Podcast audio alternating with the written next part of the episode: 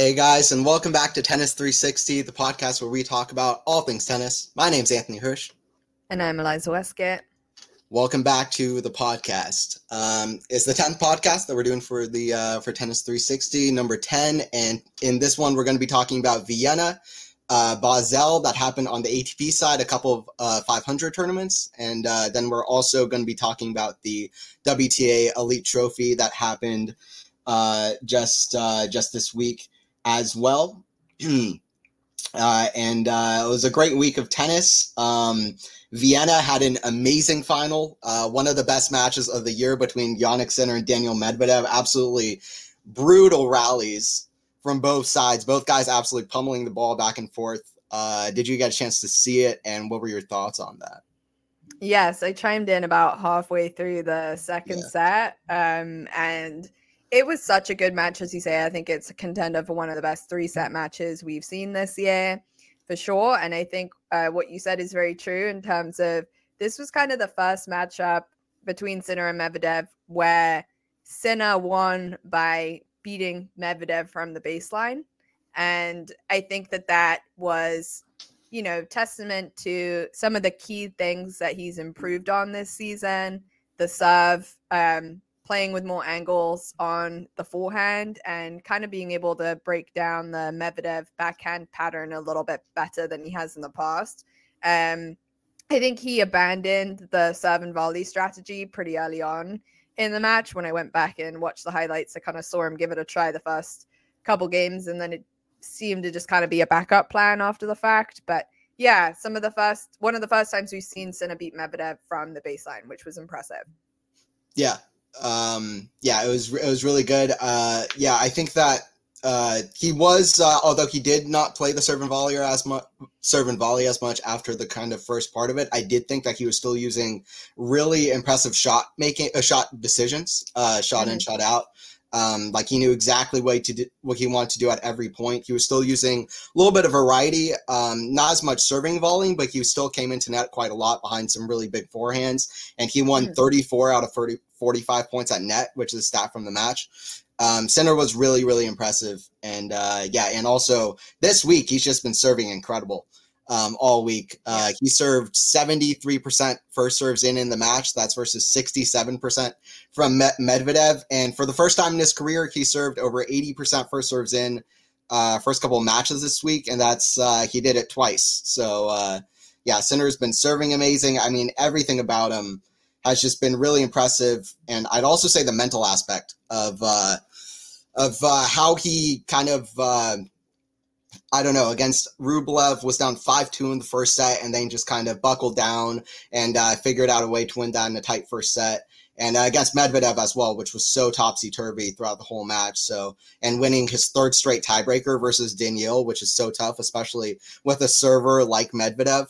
Um, and the crazy tiebreaker that that was. So, yeah, one of the best matches, and Sinner's only improving constantly. And uh, I, it was just amazing to see how he was hitting from both sides because it was like it was like Sinner Sinner was so consistent, and Medvedev is consistent as well. He was just a wall, but Sinner was like a wall that can also punch back, and that was mm-hmm. kind of how I felt about the match. Yeah, yeah, and I think he also changed directions really well in this match too. Like I think he has more control over his ground strokes than he did even at the beginning of this year, and kind of like we've said before, I think what's so impressive about Sinner is his willingness to make the adjustments and take a step back to take a couple steps forward. So I think, yeah, we saw him win points from the baseline with really good shot selection and being committed to constantly changing direction. He really had Medvedev on the ropes, and it's not usual that we would see Medvedev kind of cramping up before his opponent does. And so for Sinner to outlast him physically there, especially in the third set, was another sign of the improvements he's been making off court. And then lastly, to what you said about his serving percentages since the US Open, this is some he's put on some of his best serving displays we've seen from him ever. And part of that is testament to the adjustment he made in his serve over the summer. If you take a look at him adjusting from a platform based to a pinpoint based serve. You can also see some adjustments in where his racket head position is at the point of the ball toss. So a lot of those things now coming good for him. And I think if one in general, as a tennis player, um, you know, takes one thing away from watching Sinner is that, you know, it's worth spending the time to go back and correct some, you know, technical challenges that you might be having in your game in order to have long term gain. And the fact that he's so young and now, you know, figuring out what's been a really tricky head to head for him with Medvedev. Um, you know, in the past, and now getting two straight wins against him in tricky finals on Medvedev's preferred surface as well. I just think it bodes really well for the future for Sinner. And the only negative that I could see in this situation is I hope he hasn't peaked too early in this indoor hard court swing. Um, because I'd love to see him make a good run this week at the Masters and put in a good shift at the Nitto ATP Finals, which is in Italy. Um, I'm sure he'll want to do well there. So hopefully he still has some juice left after what's been a busy post US Open season for him. Yeah. Um, yeah, about Paris, it's it's going to be interesting how he performs because after Beijing, he had a great run in Beijing beating uh, Alcaraz Medvedev in four straight sets. But then once he got to Shanghai, he was just uh, I mean he won he won a match or or two matches, but then he he looked exhausted coming into yeah. that. So I I wouldn't be surprised if something similar happens in Shanghai. Uh, or sorry, uh, something similar happens in uh, Paris, especially with how physical that final was. To be honest, against yeah. Medvedev. Um, but uh, yeah, I think that uh, especially in Turin, I think he could make a great run at it. Um, and uh, yeah, it's it's going to be interesting to see how uh, how it comes. But I think with Sinner, the big thing for Sinner is that he's really kind of trusted the process. He he knew that he wasn't going to be a player like Alcaraz that had it all figured out right from the start. Um, I mean, he he's had so many different problems, whether it be mental, whether it be physical, like you said, whether it be technical, and um, I, I think he's somebody that has been willing to make, um, what would you say, kind of uh, kind of sharp decisions that might and sharp risks, uh, tough risks, such as uh, after 2022 Australia lost a brutal straight sets match to Tsitsipas, he fired his whole team, and uh, that was something that was kind of big from uh, big from Sinner.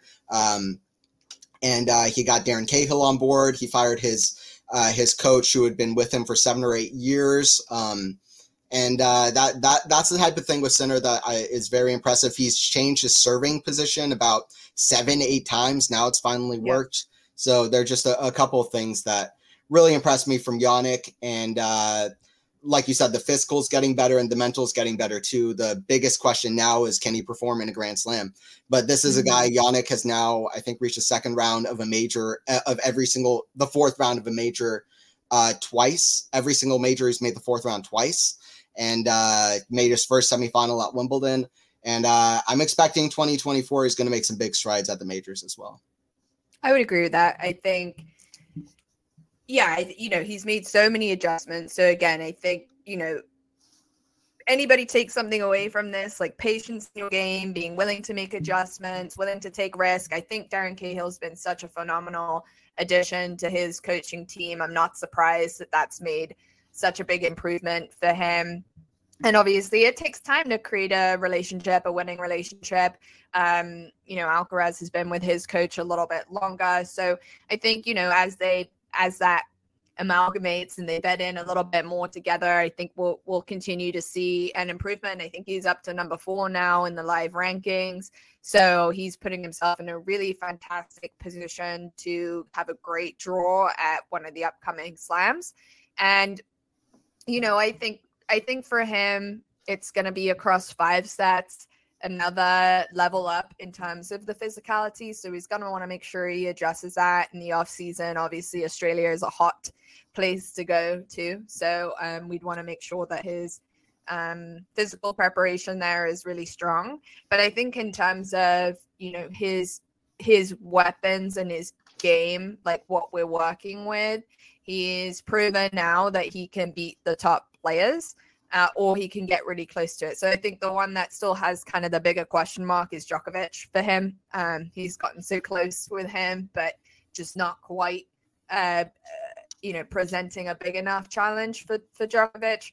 But I think that's still to come, and I would expect 2024 to see him push on, increase that title haul, a couple more Masters uh, 1000 titles, which he finally got under his belt this year. I'm not sure we'll see him lift a slam trophy, although it's way too early to say. We don't know about draws, uh, injuries, and all sorts of other things. So, um, question marks there, and I would hesitate to try to predict that. But certainly, he's getting closer and closer. And um, I think of the young talent that we've got now, uh, he's certainly going to be a name that I think we would rely on to be a, a slam winner in the future. Yeah, well said. I, I would also not predict a uh, major in 2024 just because that is such a big jump from having just one major semifinal to all of a sudden now being able to go all the way in five sets, especially when we still have yeah. Novak and Carlos at their best. So I, I, think that that is a little bit of a big leap. Um, but I think that my goal f- or a goal for a goal for Jannik in 2024 should be that uh, for him to at least reach a uh, final and I think that that would be that would be a big thing for uh, for Sinner. And I think that Where do you think um, he could get to a final? Which one? Which final? Wimbledon. I think Wimbledon. Ooh, I think yeah. grass court suit him well. Yeah.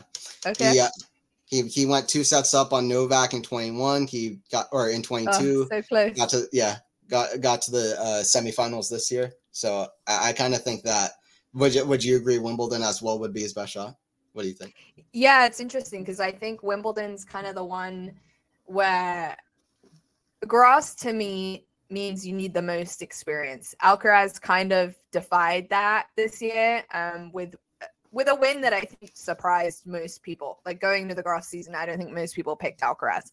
Um, and when you look at the matchup, you would also think, you know, maybe Medvedev would be a little better on grass. But with the improvements that Sinner has made to his serve and the way that he's serving, if he continues that into a slam tournament and on a fast surface like grass, then I would start to, um, you know, give Sinner the edge over someone like Medvedev, who I think on grass just stands way too far back um, and and makes his life way too difficult.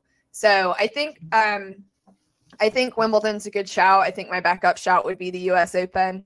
Um, you know, he's he's had a couple good runs there before and I I don't think I don't think clay is his surface to be honest with you, at least not yet. So um, to me, it would be one of the hard courts. Uh, but yeah, Wimbledon or U.S. Open would probably be my pick as well. Yeah, that certainly makes sense. I mean, U.S. Open, obviously, he uh, his run to the quarterfinals last year kind of comes to mind with um, yeah an epic showdown versus Carlos, and um, yeah, I think uh, I think that that's definitely uh, worthy of a shout. I think, but I think at any major, I could at least imagine him doing so in the future. It just needs some more improvements at the best of five yeah. format. But yeah, yeah, I think that um, I think that with time he could do it. So uh, we'll see what all happens. But then, yeah, that's kind of uh, Vienna this week. Uh, Tsitsipas and Medvedev had another showdown from their uh, quite interesting uh, rivalry, uh, and uh, Medvedev won in uh, in straight sets. But Tsitsipas had a better week. He played a great match against Medvedev. I felt like and reached the semifinals. Yeah. So I felt like Stef had a uh, had a bit of a better week, and. Um, yeah, also Rublev had a good week as well. Do you want to quickly touch on uh, either Rublev or Tsitsipas and kind of? Um, yeah, yeah. I mean, Tsitsipas had a much more respectable score and respectable week. Um, so so good for him. I mean, I still don't think it's it's good enough by his standards and where he should be at this point in the season, but he's putting himself in the best position possible to try to qualify for finals. Um, you know, that's what you need to do, and uh, he's on his way. So uh, kudos to him for having a better week and sort of picking himself up a little bit. Um, Rublev, he is good on indoor hard courts. I think he has a game that's better on indoor hard courts um, than others. Uh, you know, for example, I don't think there's much of a difference with Zverev between indoor and outdoor hard courts. It's pretty similar with him because uh, of his kind of defensive natured game. Um, but that was an impressive win over Zverev, who's had a good, you know, post US Opens run as well and made, you know, kind of a good go at some of these indoor tournaments. And um, Rublev was also, you know, close to Sinner in the in the final. And I think, you know, we keep talking about it, but Rublev's on-court demeanor to me is his biggest barrier to success right now. I don't think, you know, Rublev necessarily has the versatility that I would want to see from someone that I think kind of consistently challenges for big titles but he's certainly someone that if he has a big week can win more titles than he is winning and yeah as you mentioned he was in a winning position in that first set versus Sinner and he was very much in the game in the second set too. And I think he like well, at one point he like smashed his knee with his racket. It looked like it was like bleeding yeah. and immediately bruised. And you just sort of think, oh god, like that hurts. Like we all know how much it hurts to smack yourself in the knee or the shin with your racket. Right. Like that can't be doing you any good. And it's like to me at least kind of past the point of funny and is just like crossing over into like I am concerned about your on court behavior. And um, he's such a nice guy. I wish he would treat himself a little better than he does. And uh, yeah, I think it's something that's not like funny anymore. He he he needs to do something about it. Yeah. Uh, yeah, it's just useless, uh, useless negativity. I think that's kind of obstructing mm-hmm. him in matches. That's really, uh, really not good. I mean, I understand why Rublev was frustrated at that point, but you don't need to. I, I that's it's not healthy. First of all, to take take it out on yourself in that way. Uh, mm-hmm. Also, physically, if you do that a lot, then that can get in the way of matches. But mostly mentally, it's just not. It's just not yeah. good. And also, uh, I think we spoke on another podcast, but it's just not good for the fan experience. They don't want to see you doing no. that. It's yeah, no. it's it's it's no good. Um, so yeah, I mean, yeah, Rublev, Rublev uh, Rublev's been p- performing well, and it's good to see Tsitsipas performing better as well. I think as yeah. well. Overall, a great tournament. I had a lot of fun watching Vienna. Um, as we mentioned last week, it was a very strong draw here. Um, a lot of big names. Really fun 500 format in that way because you get a lot of really good matches um, very quickly, packed into a week. They also had, uh, I think, record number of fans attending um, the tournament this week with over 74,000 people coming to watch the tennis. Again, I think testament to how good of a job men's tennis is doing right now um, in terms of fan interest. And uh, yeah, post COVID, people are really turning up to watch. So I think that that's exciting to see as well. Yeah, no, it's cool for sure. And then uh, yeah, that was one 500 we had this week, uh, and then Basel as well mm-hmm. uh, with yeah. FAA beating Hurkacz in the final seven six seven six. Hurkacz coming off his uh, Shanghai title. Um, it was two tiebreakers for FAA. Um, really was quite physically exhausted, especially in that second yeah. set. Um, he had a long match with Humbert in the semifinal, the third set tiebreak, which we've uh, which we've kind of uh, come to know with uh. He's had he's played over sixty tiebreakers this year, which is ridiculous. Uh, he's near he's nearing on like a thousand aces for the season just because uh, probably mostly probably because he's just had a chance to hit so many aces and he's played so much tennis um, yeah. But I think I think there have only been like three or four seasons where a guy has hit over a thousand aces, like a couple from Isner, one from Karlovic, I think. So anyway, Hurkacz has been um, that Hurkacz has been doing the Hurkacz thing, but he's been winning as well, which is which is great. Yeah. um, and uh, yeah, but uh, Felix Felix finally back to play uh, to playing great. I mean. uh, it's so good to see from FAA finally back in his form. I mean, his serve was amazing this week. He he won 93% of first serve points in that final, but also also he was just way more consistent from back of the court. He looked way more confident, not go not I don't know. He looked happier on the court, like he was able mm. to do more what he wanted to do, and uh, I don't know. Just the errors weren't coming. the The back end wasn't just hitting horrendous errors when I was seeing it. He really looked like confident, stepping into the court, hitting with the forehand, uh, coming into the net as well. So I, I was I'm really happy to see Felix at his best because he is a talented player.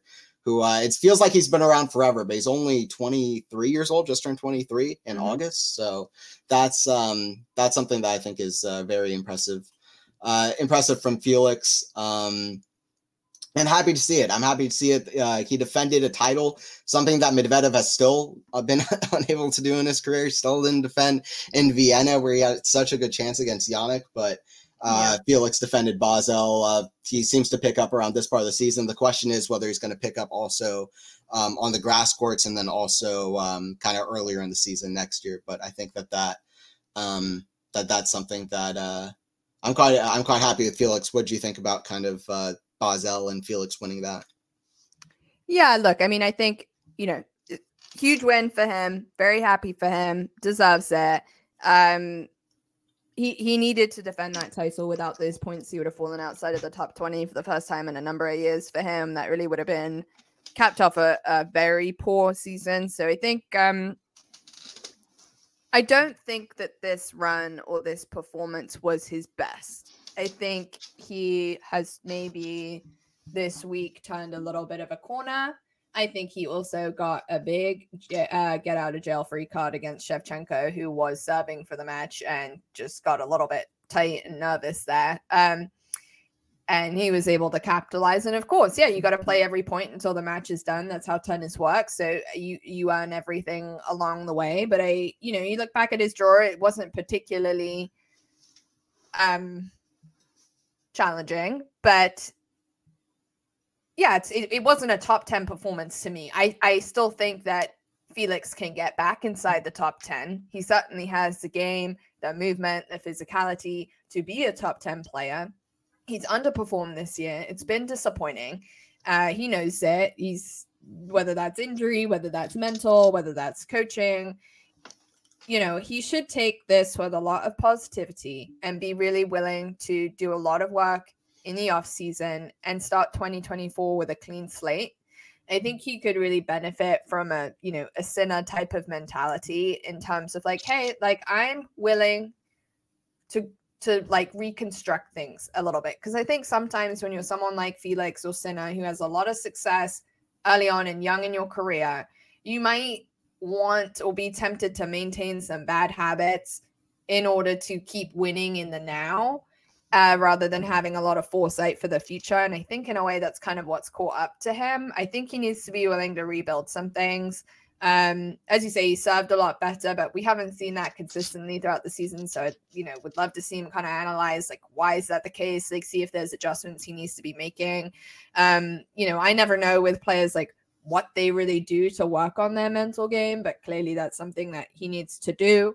And yeah, he just needs to find some of that you know consistency and resilience so this week is is good signs that he's turning the corner and putting himself in a better situation going into 2024 but i don't i didn't see enough evidence for me to really be like felix is back from this win i feel happy for him there I understand that. That's perfectly reasonable. I mean, I think a lot of people think, um, "Oh, this guy's winning. That means that he's back. This guy's losing. That means that he's yeah." That, that it's like it, eh, people think very kind of uh, minimally about everything.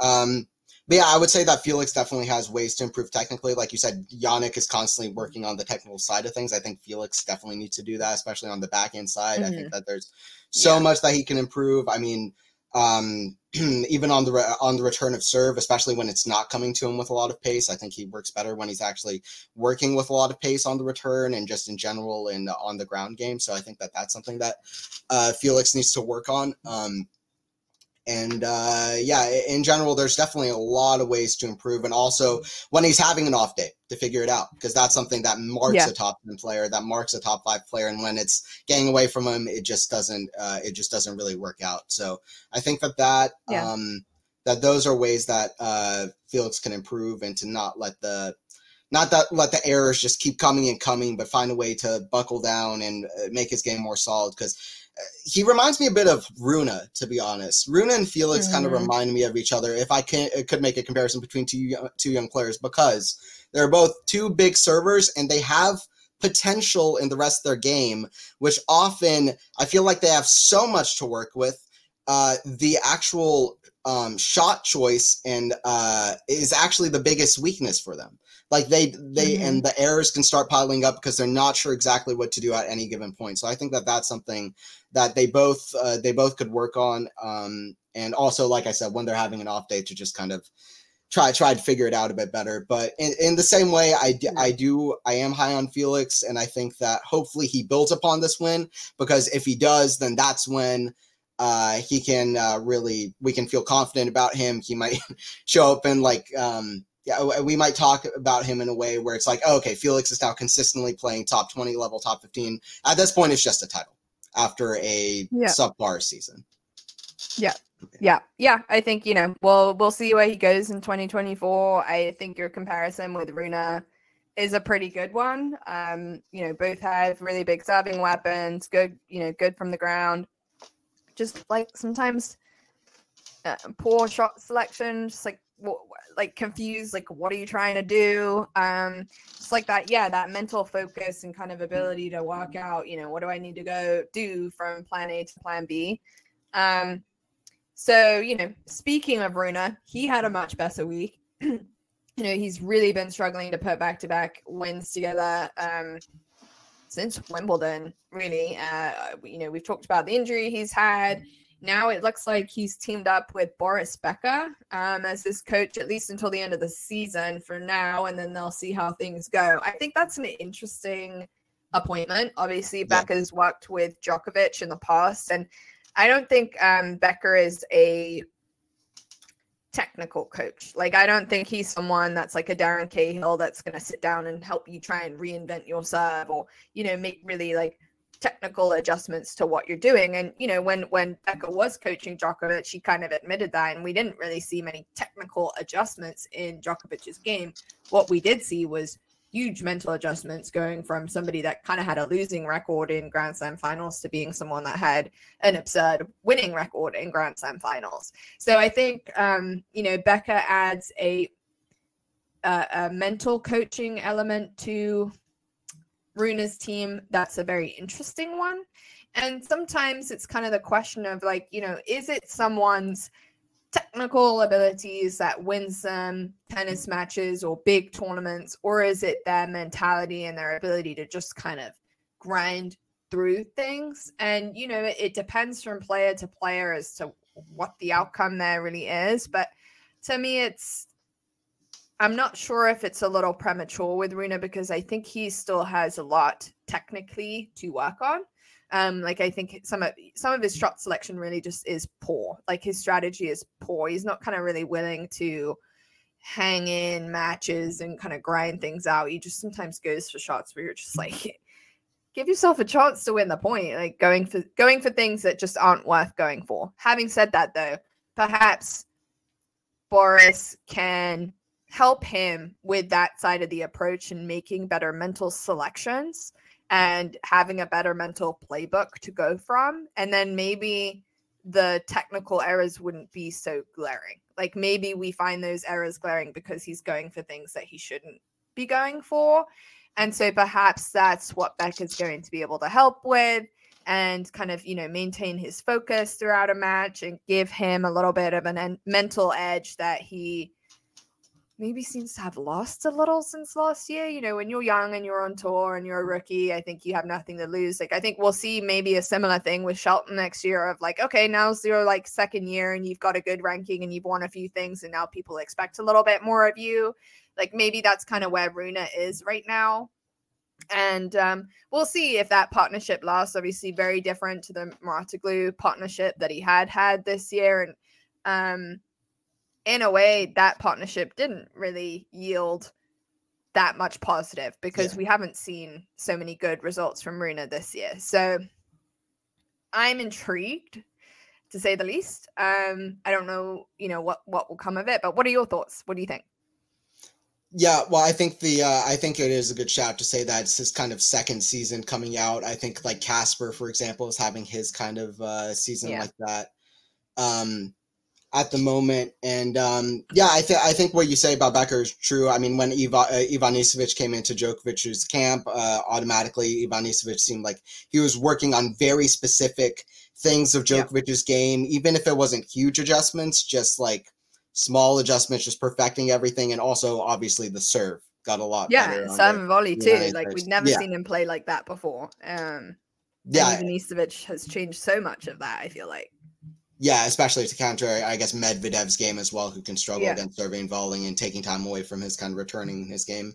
Um, yeah, I think uh, I, I, think that's going to be interesting how Rune uh, turns up from here, and I think the ask uh, the question of mentality versus technicality is an interesting one, um, and what it takes to win matches. Obviously, it's a big mix of both, but I think in tennis at the highest level, I think people do underestimate mentality. I think uh, yeah. I think every uh, uh Djokovic had a great quote everybody can hit forehands everybody can hit backhands. It's the mental uh, it's the mental side that actually matters the most. Um, yeah. and and it's true. It's like people underestimate uh, what what it takes. And it's hard to really explain if you don't play tennis because it's like well i mean everybody's made it to this point. Everybody cares. Everybody's putting in maximum effort. I mean what does mentality have to do with it?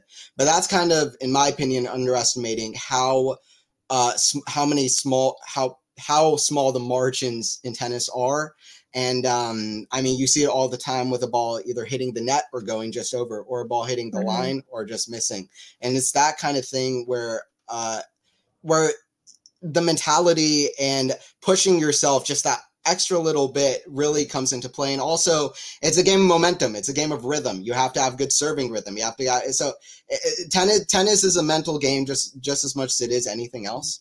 And I think that um, the mental side at the top of the game is most important. Obviously, when you're playing juniors, yeah, if you can hit a forehand perfectly, then uh, shout out, you'll probably yeah. win the tournament.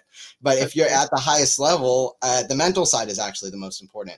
And it might seem trivial, but um, I think there's a lot of things in life where the mental side is actually more important than we give it credit for. And tennis just accentuates that, which I think actually brings a lot of people to the sport and mm-hmm. puts eyes on the sport. But I think that Rune Rune can improve on the mental side. Hopefully, that's what Becker does. Becker obviously worked with uh, what we were saying. He worked with Novak, and um, I feel like uh, some people have compared Rune and Djokovic. I mean, the comparisons oh, no. kind of come naturally. yeah. Um, but I. Uh, but I think that uh, Becker will be an interesting. Uh, I'm interested to see how the, it all turns out at the end of the day.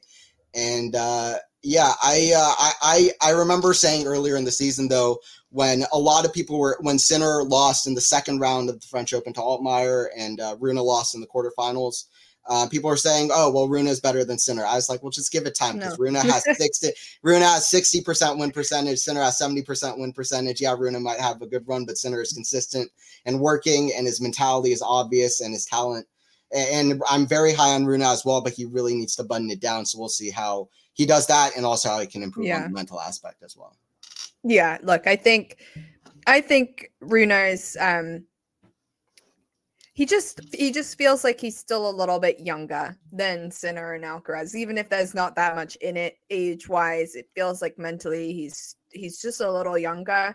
I think Sinner Sinner and Alcaraz for that age really have exemplary mentality and that's not something that everybody at 21 22 23 has so i think again like i cut some people slack like we expect people to be finished and ready products uh, like Alcaraz, you know, winning the US Open and Wimbledon at such a young age. Like that's not the norm. The norm is that players start to kind of, you know, peak and really hit their stride around 24, 25, 26, especially given that careers are getting longer and longer. So I think, um, you know, with Rune, I, I hope to see an adjustment in his mentality, kind of a willingness, you know, similar to how we talked about Auger-Aliassime in terms of comparison to Sinner, like a willingness to do a little bit more learning, to do a bit more tinkering and kind of adjust things. But I, in general, I agree with you. Like, I think we underestimate mentality at the top of the game. As you say, everybody can hit a good forehand and hit a good backhand. It's like, can you turn up and do this under pressure and, and in big moments? And maybe Becker is the person for that. He certainly has a financial incentive to do well because the man is broke. yeah. so post his prison sentence. Yeah, he just got out of so, jail. Yeah, yeah, I don't know. I don't know about all that. Yeah. Produced a documentary with Apple TV and now is coaching Rune. Yeah, he's he's trying to save that mansion that uh you know got bought out from or taken from him. So yeah, I'm just joking, right. but you know how you know what I mean. so but yeah, you know, some other things to take out of Basel this week. Um, Taylor Fritz had a first round exit. He did win today in Paris against Baez, but it looked like he was had picked up some sort of injury. You could hear him talking about, yeah, it was giving me trouble last week. So I'm not entirely sure kind of what's going on with him, but maybe that gives us a clue as to kind of what's been going on with some of these tight, you know, losses in in these tournaments over the last couple of weeks. And it also just in general looked like nobody was really up for making huge strides in Basel this week in terms of securing qualification, which is kind of what we talked about. It's all going to come down to Paris. But yeah, Fritz, Ruud, de Minaur, all those names, um, you know, just just needed a couple wins to try to get qualification under their belt, and none of them took advantage of that opportunity. So a little bit disappointing there, but you know, um, kudos again to to Felix for coming through. We certainly wouldn't have picked him as uh, as a winner last week. I wouldn't have. So um, he he did a really good job uh, to come through, and yeah, some of the others didn't take advantage of that opportunity, and he capitalized on it. So yeah, that's kind of Basel for you. Yeah, absolutely. Uh, yeah, I mean, uh, now in the race left, there are 14 players. I mean, five have qualified, so nine yeah. players still left um, who are fighting for it. Uh, Fritz, Ruud. Uh, Hurkacz. Um, they're uh, they're kind of the big names fighting for the spot that Rune has. Vera and Tsitsipas haven't technically qualified yet, but they're they're basically yeah. in it. It's basically fighting for that eighth spot. And um, and uh, Paul de Minaur Khachanov can make it, but Rune has to lose his next match against uh, Thiem or Wawrinka nearly knocked him out in Paris last year, but uh, and then he has to win. He, Paul, and Demon have to win the whole tournament. So it's really, it really seems like it's more so a race between Fritz, Ruud, Hurkacz, and Rune for that eighth yeah, spot. I think so. Yeah, I think that's more realistic. Yeah, because Paul and Demon have to. Everybody else has to win the title, and that's just probably not going to happen. No. So, crazier things have happened, but no, I, I, I would not put money on that. Yeah, so I think uh, yeah, it will be interesting to see how, how that pans out. I think uh, Hurkacz uh, it depends on kind of the physical aspect if he's physically ready for uh, Paris, but I think that he's uh, he's looking good. He's looking in form, and I wouldn't be surprised yeah. if he kind of steals it at the end of the season. Um, so yeah. Uh, yeah, that should be interesting to uh, to see. And then also we had the Elite Trophy in uh, the WTA, which for anybody who doesn't know, um, is the uh, number nine through twenty in the world battling it out. Like we were saying last week, it's kind of weird that uh, I think a lot of people didn't even know what was going on, even though it's one of the bigger tournaments. I mean, Haddad Maia won the title and uh, she climbed up from 19 uh, number 19 in the world to number 11 in the world one uh, one below her career high of number 10 and uh, a lot of people didn't even know about the tournament but that is a massive jump for beatrice haddad Maia. and uh, it was an amazing final. Uh, i got to catch most of the final between between zheng and uh, haddad maia and um, it was straight set 7 6 7 6 but i think the first set went like 13 11 in the tiebreaker and the second yeah. set was topsy turvy too uh, very good from both sides. Um, Haddad Maia was amazing. She was hitting forehand winners all over the place. Haddad Maia, the very both players very aggressive game style, but that made it so much fun to watch. Zheng has more winners than her opponents almost every match. In this match, she had 30 winners. I saw Haddad Maia had 42. So uh, yeah. Smoke. Yeah, there you go. 12 more. So Haddad Maia uh, was playing unbelievable and uh, Zheng showed up too, and she's at a number 14 career high ranking, which was is good too. She would have cracked the top 10 had she won the final. But um, yeah, very very impressive stuff from Haddad Maia, and she probably could have served better. Zheng got a lot of chances in her service games, but uh, the rest of her aggressive game was working out amazingly. And like I said, pulled out a very close first set tiebreaker, and the mental side of Haddad Maia is amazing. Um, and I saw that earlier in the year when she got to the quarterfinals of the French with some incredible comebacks, mm-hmm. just match after match, and throughout the season. So uh, I feel like Haddad Maia winning this is kind of deserved for a player who probably has underperformed throughout the season. So I was happy to see it. Yeah, she's an ultra resilient player and a really awesome person. Uh, for those of you who don't know, she hasn't really played over the last month. She I think it just happened in Cancun. She had an accident where the shower door broke and some shards of glass got into her hands, so she wasn't able to play. So this was the first tournament she's played since then, and yeah.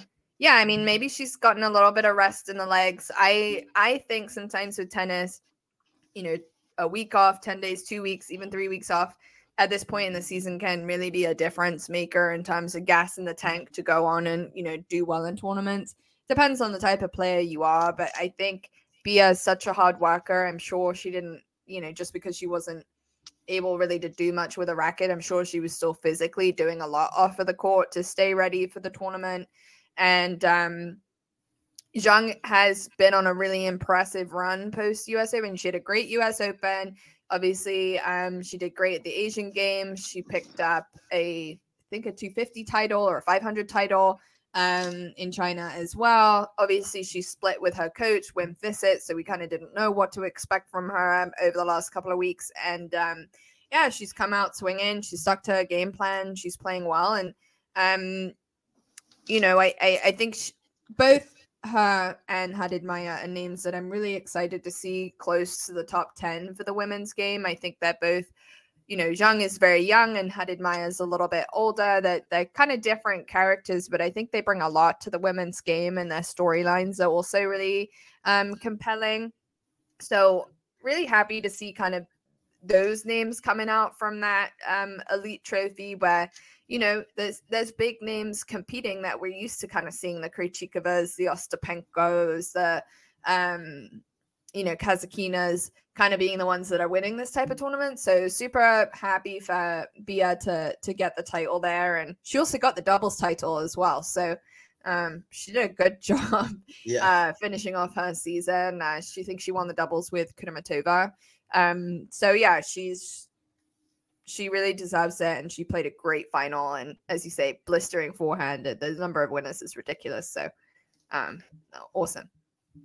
Yeah, yeah, all around good stuff. I think uh, the the they both bring such an aggressive game style, and I'm not I'm not one of these people who say, oh, they look better, so they're better, they hit fast, or whatever. But yeah, she's it's just great to have these kind of players at the top of the game, and I think Zheng especially. I mean, she's so young and she's absolutely killing it. Both are great athletes as well. Zheng's yeah. athleticism impresses me time and time again, and like I said, it's a very close match. I know it's straight sets, but this is this to me was one of the more enjoyable matches I saw this year and was very good stuff from both um, and uh, great shot making all around. So, uh, yeah, great, uh, great tournaments. A kind of a bit of an appetizer for uh, the WTA finals, I would say, uh, that are coming yeah. up, uh, coming up as well.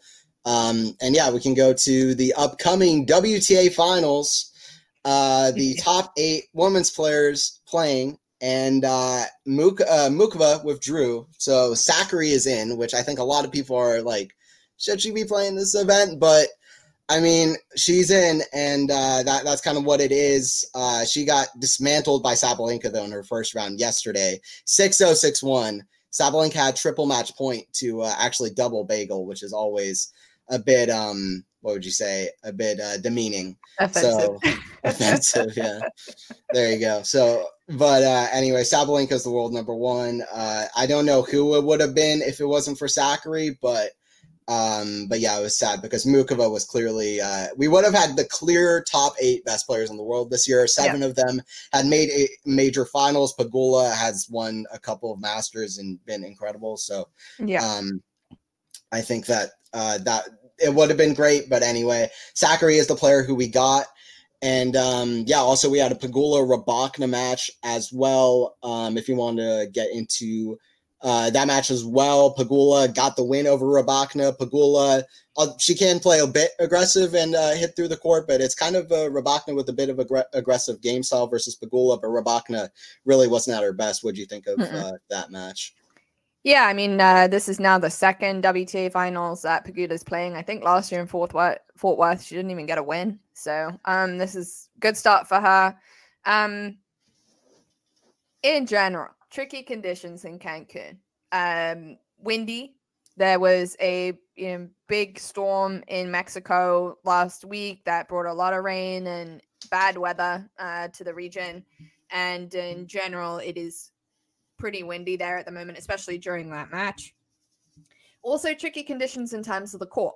Um, for those of you who haven't kind of been fully paying attention, that court did not get fully finalized until Saturday. So when the players arrived last Wednesday, they had been practicing on the two available hotel courts with one stringer on site. Just shows you how organized this tournament is. and uh, they only got a 45 minute period to practice on the match court before their match yesterday. So Rybakina was very unhappy with the court conditions. Those sentiments were echoed by other players like Sabalenka and Jabeur in terms of them being like this surface is not good enough. Rybakina blamed um, you know, a lot of long rallies on the type of court. She said that there were a lot of shanks going on because of the way that the ball was bouncing is pretty uneven. Um, so, you know, we never want to hear those types of remarks coming out, you know, from from top players, especially when we're talking about an elite trophy final like this with your top eight players in the world. We want to see them playing their best tennis because all of the conditions bode well for that. So I think overall that in itself is pretty disappointing. Um, you know, Sabalenka said she felt unsafe moving on the surface. That to me is a really huge concern. Um, but clearly did well enough against Sakkari to nearly double bagel her. So who knows kind of really how true it is or how much people just want to vent their frustrations. Obviously, Rybakina lost. We didn't hear the same comments from Pegula. So you just never really know um, exactly what those types of comments mean. But I think, you know, given that Sabalenka won in the way that she did and she was still making those types of remarks, Um, yeah, it, it, it's concerning. Um, but you know they they're gonna have to deal with it. They're gonna have to adjust. I think Swiatek had a couple good quotes of like, you know, the winner this week is gonna be the person who's most versatile, most willing to adjust. Because we know, you know, they can't change the surface now. They're not changing the venue now. They can't do anything about the wind.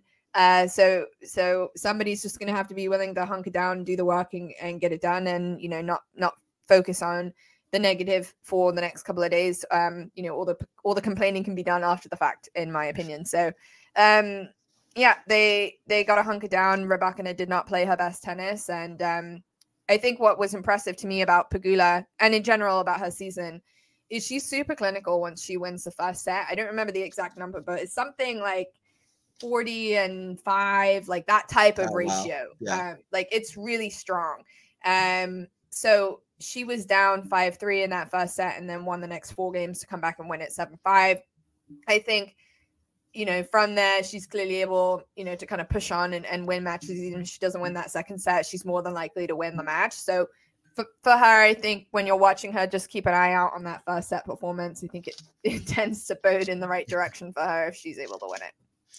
Yeah, well, and also she's such a uh, mentally solid, consistent player yeah. that yeah. So she her like I don't know. She'll almost always win a set if she's playing a match because she's just so consistently good. And I think it, it takes that kind of uh, mental strength, like you're saying. One thing that you can say about the surface is that's the same for everybody. The conditions yeah. are the same for everybody. So one yeah, court. yeah. So it's it's one court, just two players on court. So it just um, whoever is kind of the strongest and wants it the most uh, and is most adaptable, they're they're going to be the one that kind of pulls through. Yeah. Um, and yeah, that's a good stat 40 and 5 for Pegula. I think that often it's the player who uh, kind of the players who can get a lead and still win the match kind of separates kind of the amazing yeah. players from the best the best.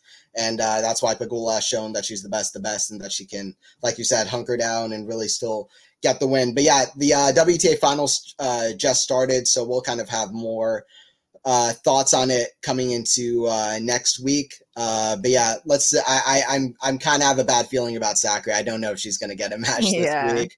Yeah. Um, she Quickly on that, I think also like the the whole Muchova thing is frustrating because I think for me at least as a fan, it's been hard for me to get super excited about Muchova because she is constantly injured. Uh, it's it's just such a shame that that's kind of the story with her because she is such a talent and she's so much fun to watch and she really deserved her accolades this year and she deserved getting to the uh, WTA finals but just time and time again like eh, with her it's it's injury and I'm just really concerned about her ability to really you know maintain this level in 2024 to go on and win a slam or win a lot of masters tournaments i mean it's never a question of her talent but I just have so many question marks about her ability to stay fit. Do you think that? Uh, so it's mostly like just like a health concern. You think more than just like a game concern? Yeah, because I mean, I think she certainly has the game to, to to play well. But when you're consistently someone that deals with injuries, I think it also gets into your head a little bit of like, you know, um, oh, this might hurt. Is it this? Is it that? I think uh, Vondrousova's kind of had a similar thing going on with her wrist um and it, it makes it sometimes hard to kind of make decisions on like do i need to pull out can i play like am i good am i not and she's had like this just isn't it's not something that's recent with her either like she's had injuries following her since juniors um where she's just kind of had these consistently every season you know not good injuries either like ones that you know are concerning for the longevity of her career as a whole. Um you know, and I I'm I think she's much better than like an Anett Kontaveit, but I am concerned that that's that type of trajectory where we could see her as someone that's like an early retirement or just never fulfills her potential because she can't get her can't seem to get her body right and healthy for a season. Um, yeah, it's yeah, a shame. That's fair. Yeah, hopefully that isn't the case. I think uh, whenever I watch her play, she seems like um, she's got the mental together for sure. It's but you have yeah. to have every single thing together, and yeah, that's uh, it's unfortunate with a player like that. Um, uh, and yeah, uh, we'll see how the WTA finals kind of pan out. Um, and uh, yeah, uh, it will be interesting to see Sabalenka, obviously the world number one. There are ways that Swiatek can overtake her and become the world uh, number one, but I think in every yeah. single case, Swiatek at least has to make the final. So, uh, and it also depends. Uh, it all depends on Sabalenka and how she does. But uh, it's always exciting when there's a race for number one also happening while kind of the uh, the final uh, tournament is going on. So uh, yeah. that kind of adds a little bit of a spice to it. I don't know if we're gonna get the same thing on the ATP side. It depends on how well Alcaraz does in uh, does in Paris. So, um, but yeah, yeah, and then and then speaking of Paris. Uh, Djokovic is back, uh, first time since the U.S. Open. He's playing on a limited schedule, which I love personally. I think it's, I, I think at this point he's just got to uh, listen to his body and just work for the biggest events. He said, "I care about the Davis Cup. I'm going to play for my team. I'd love to finish the year on world number one. I want to play the majors next year. He's focusing on the big tournaments. He knows when he's got to take a break. Um, I think it's been nearly two months since the U.S. Open, just under, I think. So that that uh anyway Djokovic is back and um Rune's in his quarter that would be a rematch of the uh court of the uh, final last year where Rune got the best of him also Fritz is in that same quarter as well yeah um, but uh, yeah, our Arthur Fils is a name there as well. He could be a bit of a dark horse too in that quarter, just because Fritz isn't really in good health. There's a few good names there. Also, Sinner, uh, Sinner has a good uh, good quarter as well. Um, Alcaraz Zverev could be a quarterfinal. So there's some d- eh, different interesting stuff that's going on. I'm quite interested to see how Medvedev does um, after losing that heartbreaker final to Sinner. Um, I'd be curious to see how he does. He's won Paris before. Actually, since 2005, uh, only one person has won this title more than once. Djokovic. He's won it six mm. times. There's been 12 other. There's been 12 other champions, one-time champions which is pretty uh, which is pretty crazy. But Medvedev is one of those. He's trying to make it too. Um, but yeah, there you go. So uh, I'm uh, but yeah, I'm curious to see how Paris uh, kind of pans out. Um, what what are you thinking about it? I, I have my eyes on Khachanov. I'd be interested to see, mm-hmm. see how he does because he's kind of been in a good momentum and he had a great season to start the year, Indian Wells semifinal, and then also uh, got like to uh, two major semifinals in a row, and he's he just won a title a few weeks ago as well, or a month ago. So I'm interested to see how he does. Who do you have your uh, kind of eye on here? Yeah, I mean, uh, a really good draw, a really good format for a Masters tournament as well. I mean, we're getting right into the meat of things early on. Um, I think yeah, Medvedev could have a little bit of a tricky quarter. He's got a couple names in there that um, you know have been streaky players, but are players that are capable of beating him. You know, uh, Bublik took out Tiafoe earlier today. Um, he won a title last week. Um, if he's on with his serve, he's dangerous. But I actually think the name that's in uh, Medvedev's quarter that's one to look out for is Korda. Um, Korda's kind of the only one that's gotten, um, you know, multiple wins against Medvedev kind of in that bracket uh, this year. So I think he could be a name that uh, could could cause some upsets. Obviously, Zverev is in Alcaraz's quarter, so that that could be an interesting one. Um, I think Sinner has a reasonable draw, uh, but he could kind of have another rematch against Rublev in his quarter. So, yeah, I mean, look, I think it's kind of what we've been talking about. Everything in terms of ATP Finals qualification is is going to come down to this week, and it's a strong tournament where players have to be on from the first match, and um, it's hard to call this time of year, as you say. Uh, multiple one-time winners of this tournament. Nobody's really taken advantage of an opportunity to qualify as of yet. Um, who's going to do well under that pressure? Hard to know.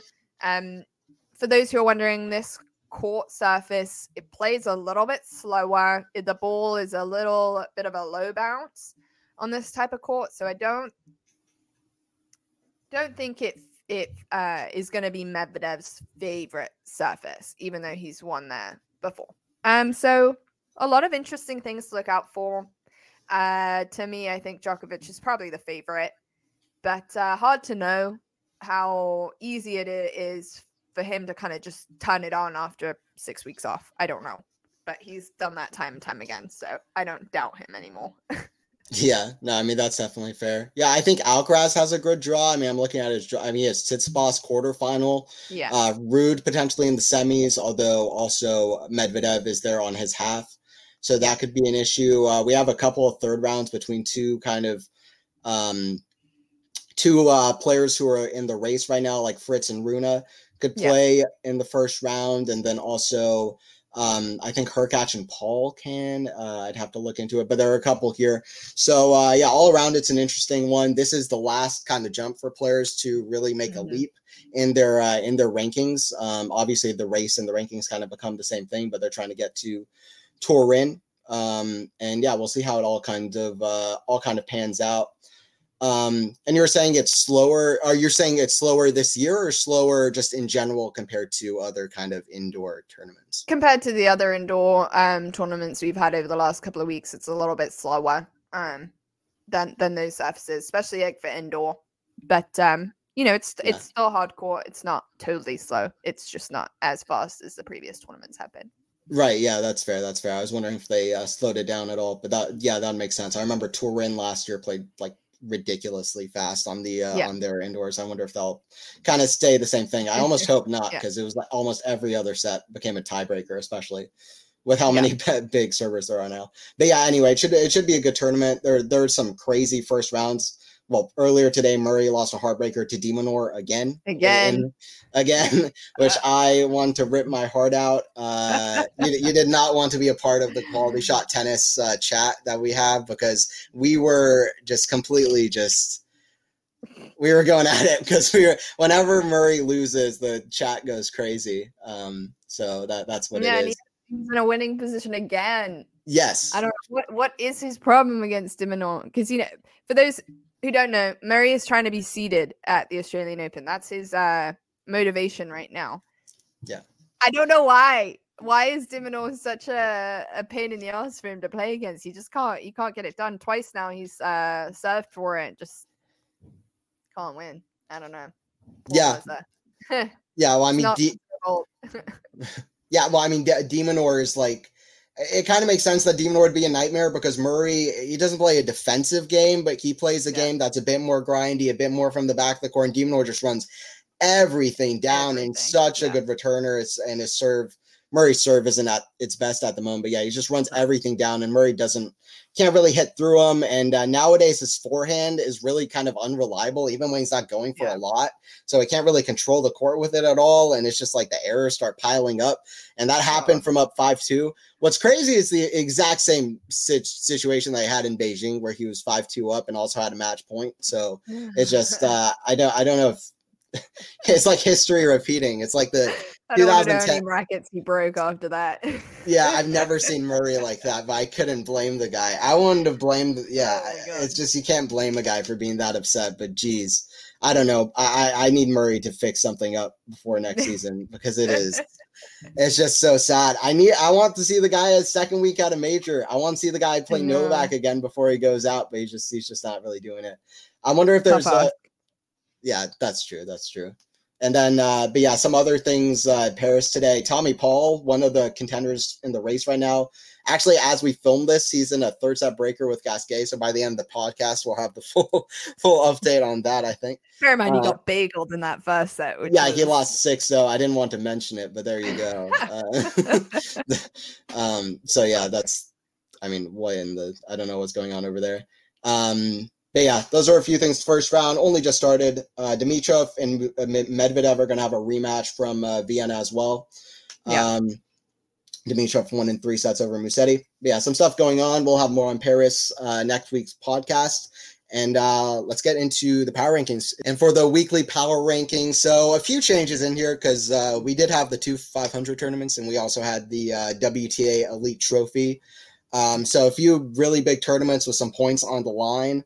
Um, at my number one spot, I've had Djokovic unmoving for forever, but Jannik just kind of showed up so impressively this week. I just was like, you know what, this is the guy who's the number one in the power. Like, I'm most excited about Sinner at the moment, so I, I'm gonna give it to him for number one. I would have been that. fine either way, but Joko, like, I'm doing that. So okay, Novak, prove to me again why you should be number one in Paris, and then and then Jannik will drop down. But Jannik's beaten Medvedev like two out of three event, uh, two of his last three events. He beat Alcaraz in straight sets. It's a guy whose game looks incredible, like it could test anybody in the world right now. And this is a guy who's proving that too. He's had the most top five victories on the season now, seven top five victories. He's seven and six versus top five guys in his last 13 matches. He was zero and 13 in his first 13. So like yeah, like okay, I, I'm gonna I'm gonna give it to Jannik, Uh, Jannik at the top spot um, for that, and then um, kind of further down, uh, Medvedev keeps a spot. Um, Alcaraz, Rublev, um, or uh, Medvedev goes up a spot. Alcaraz and Rublev kind of go down. Medvedev, listen, he got close against Sinner in that final, but I just felt like he should go down. Hurkacz got to the final once again in Basel, so he's doing well. And uh, yeah, Dimitrov, Zverev, they're still performing well. Dimitrov lost a really close match to Medvedev, but he looks like he's in top 10 level at the moment for me. Like if he keeps it up, I think he's going to be top. He could be top 10 if he keeps up this kind of level and win percentage because he's only losing to top, top guys. And then yeah, I did. I didn't know who to put for this ten spot, but I decided to put Gael in here. I put Gael Monfils because he just won in Love Stockholm. And uh, yeah, he was injured against Tiafoe a little bit, and uh, Tiafoe won the match. But I just wanted to give the nod to Monfils because he's been playing well. So that's kind of how nice. I filled it out. Do you want to go over your or either my picks or your ATP picks, whatever you kind of want to do? Yeah, I mean, look, uh, we're pretty much we're pretty much on par. I I have Korda over Monfils, uh, just because I think um you know maybe a little bit who knows? Maybe a little bit more of a reliable pick, but then again, uh, Gael at home in France is always a tricky, tricky yeah. uh, opponent. Um, I had some movement in that five, six, seven spot with Hurkacz, um, moving up a little bit. I think he's again, um, you know, doing himself a lot of justice with the performances he's been putting in over the last couple of weeks, and uh, yeah, uh, huge serving year, um, really strong performances this year, and is putting himself in a good position to finish um, in the, inside the top ten in the live ranking. So happy for him there. Um, I think Rublev is having a solid, um, you know, hard court indoor swing as we talked about. I think Zverev is still someone that's, um, you know, a big contender uh, for these hard court tournaments. And then, yeah, I mean, look, I think Shelton post Tokyo, that's a tough ask to get from Tokyo to Vienna within 72 hours in play. I actually think he really played a good match against Sinner. Um, given probably how much you know he how how tired he was, Sinner pretty much had a week yeah. to prep, and and Shelton had no time. I really think he showed up in that match and put on a great performance. And you could even tell in that second set he kind of knew he was that was going to be a tough ask for him to come back and win, but he didn't go away. He still put in 100% effort and still, you know, really did a good job. So I wanted to keep him inside my top 10 as well. I just thought some of the other performances were stronger. He also lost today as well.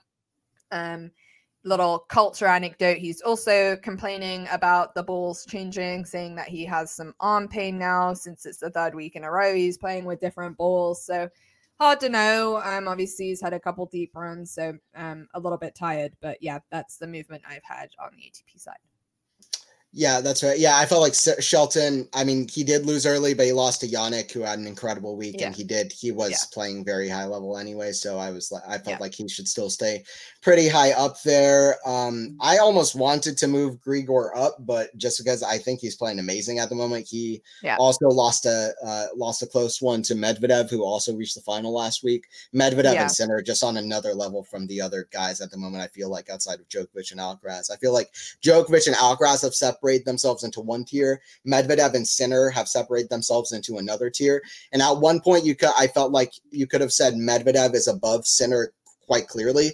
But I feel mm-hmm. like at mm-hmm. this point, you kind of have to put them in the same tier, whether you want to put one or above the other or not. I think uh, the answer to that will come next year, not this year, who's yeah. kind of better uh, right now. So yeah, I think, and I think the four of them are cut above the rest in themselves. Like as you say, it's like tier one, tier two, and I think both of those tiers are like a good level above. Yeah. With the people knocking on the door, like Hurkacz, Zverev, you know, Dimitrov, Rublev, like those ones kind of being a little harder to separate. Um, I would agree with right. you on that assessment for sure. Yeah, yeah, I would say tier one, Djokovic, Alcaraz, tier two, Sinner, and also Medvedev, and then I would yeah. say like a few tiers below Zverev, Rublev, and then I would say tier four has like 30 ATP players in it. Yeah. And you can't Yeah. really separate one- any from the others. Because I I had I was struggling to put a number 10. I was quite happy when I, I was like, oh, shout out Gael Monfils, whatever. But uh, like like I was happy to do it because I, I I'm quite a Yeah. fan of Gael and I'm I'm high on him, but I I I just uh, it, it was almost impossible to pick. So um anyway, it's basically the top five that I was quite happy with because Rublev's consistent, um out and then all the uh, Alcaraz, Medvedev, Djokovic Sinner. Uh, but yeah, I, I'm quite quite confident that this is going to change by the end of Paris and especially at the end of Turin. So um, that'll be exciting how that changes. And then the WTA, uh, my top, uh, the top five has kind of cha- uh, stayed the same. For me, I put Zheng up at six. Below Sakkari, I put uh, we kind of had Zheng and uh, Sakkari kind of at six and seven. I put her above, honestly, just because of Sakkari's performance versus Sabalenka yesterday, which was just so tough to watch. Yeah. Honestly, for me, so- yeah. that's that's what it was for me. And then Haddad Maia comes in at eighth. Quite happy with that. I mean, Maia hasn't been performing incredibly up to this week, but she's still been pretty pretty great, pretty uh, pretty up there. And this week she was just amazing. So I want to I need to give Maia the spot, especially winning a big tournament, uh, which pretty much guarantees you somewhere into the into my power rankings. And then uh, yeah, I feel like we had similar uh, similar spots. But then if you want to close out, kind of talk about kind of your spots as well. Yeah, I mean, look, uh, not many of the big players played this week, so kind of hard to know. I think um, I can see why you put Zheng ahead of Sakkari. Um, I could easily agree with that. Jabeur is still in mine over Kudermetova just because um, I think Jabeur's earned it over the season.